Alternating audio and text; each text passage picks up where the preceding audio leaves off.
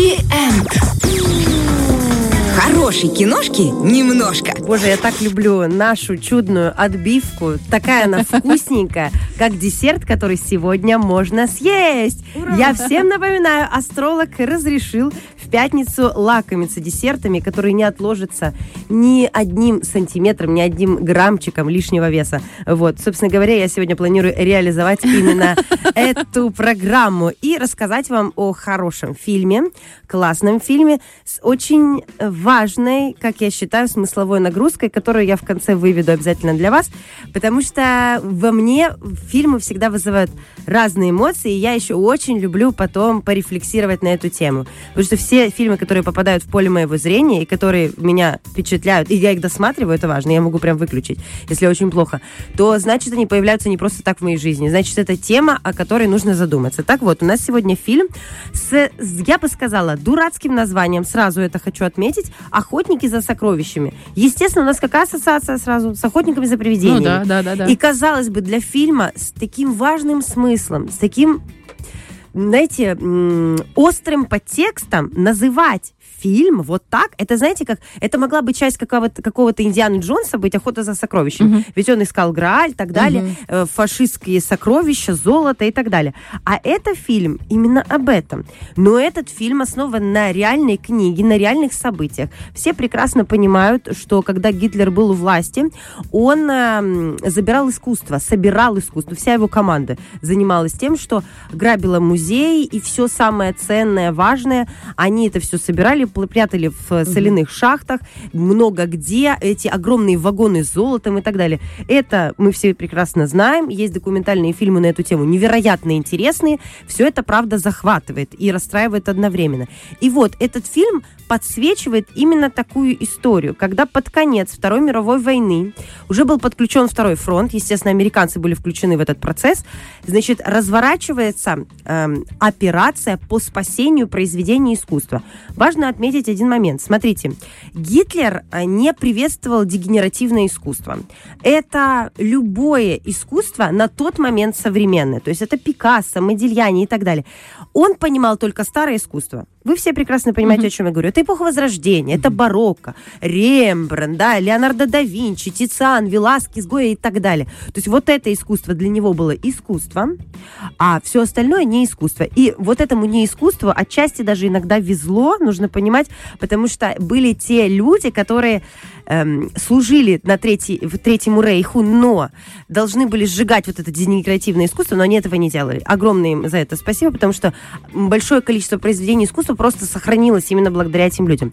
Все, что касалось старого искусства, естественно, это все грабилось. Все европейские музеи. Очень сильно пострадала Австрия в этом смысле, э, потому что там было достаточно искусства, и в 20, в, в 20-е годы Австрия была очень богатым местом. Оттуда было что забирать.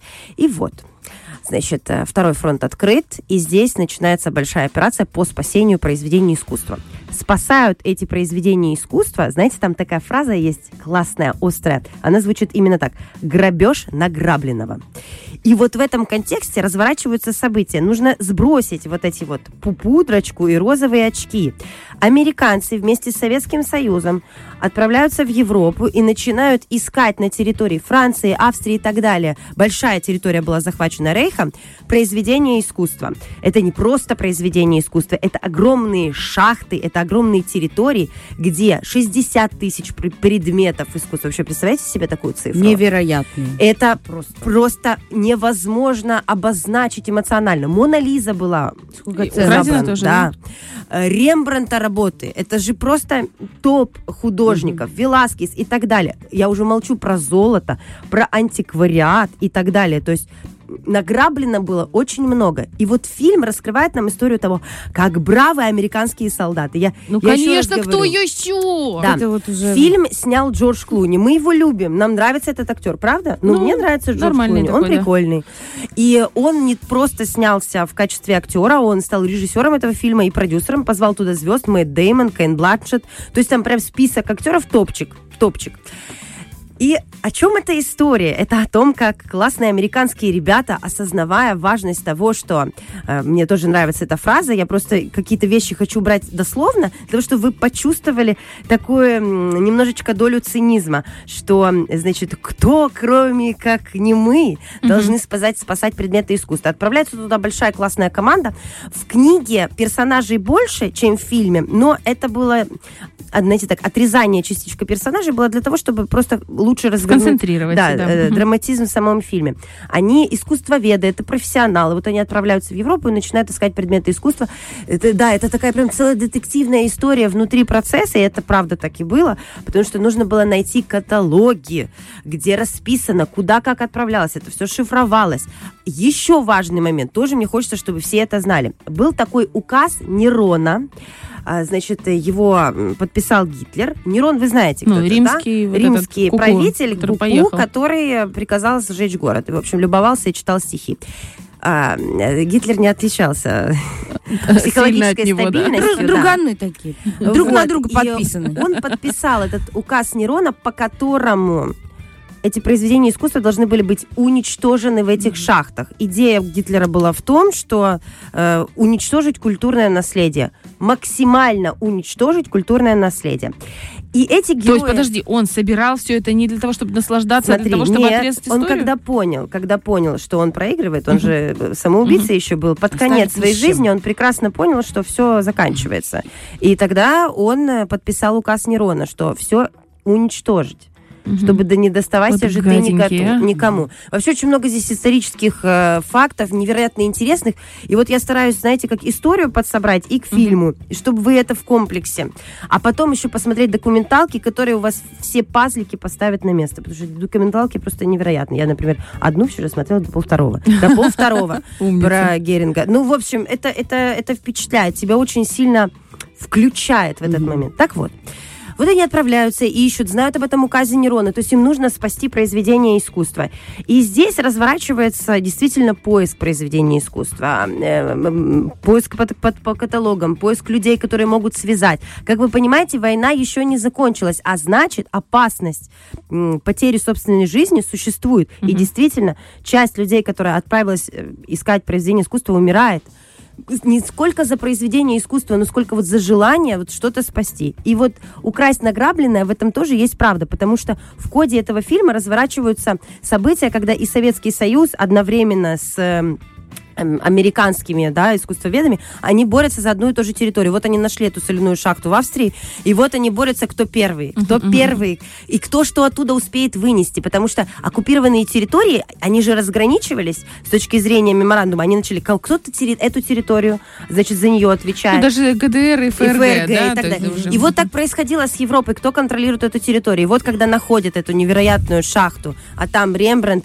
там вообще очень много всего. Очень классные э, съемки именно в момент того, когда они вскрывают, что там находится.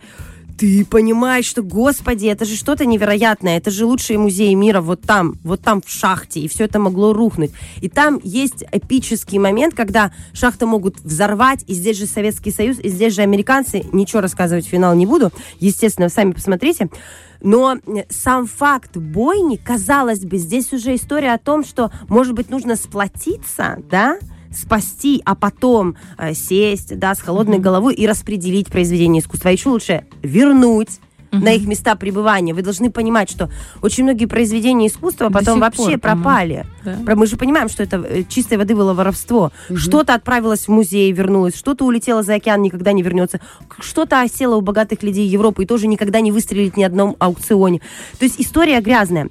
И что мне нравится? Э, Какая здесь есть классная такая мысль, которая меня очень сильно зацепила. Значит, смотрите, есть а, вот это вот указ Нерона, который несет мысль об уничтожении культурного наследия. И там все время сквозит в фильме такая мысль у Клуни, ну и не только у Клуни, что уничтожение культурного наследия – это уничтожение нации как таковой. То есть мы обрезаем ему корни.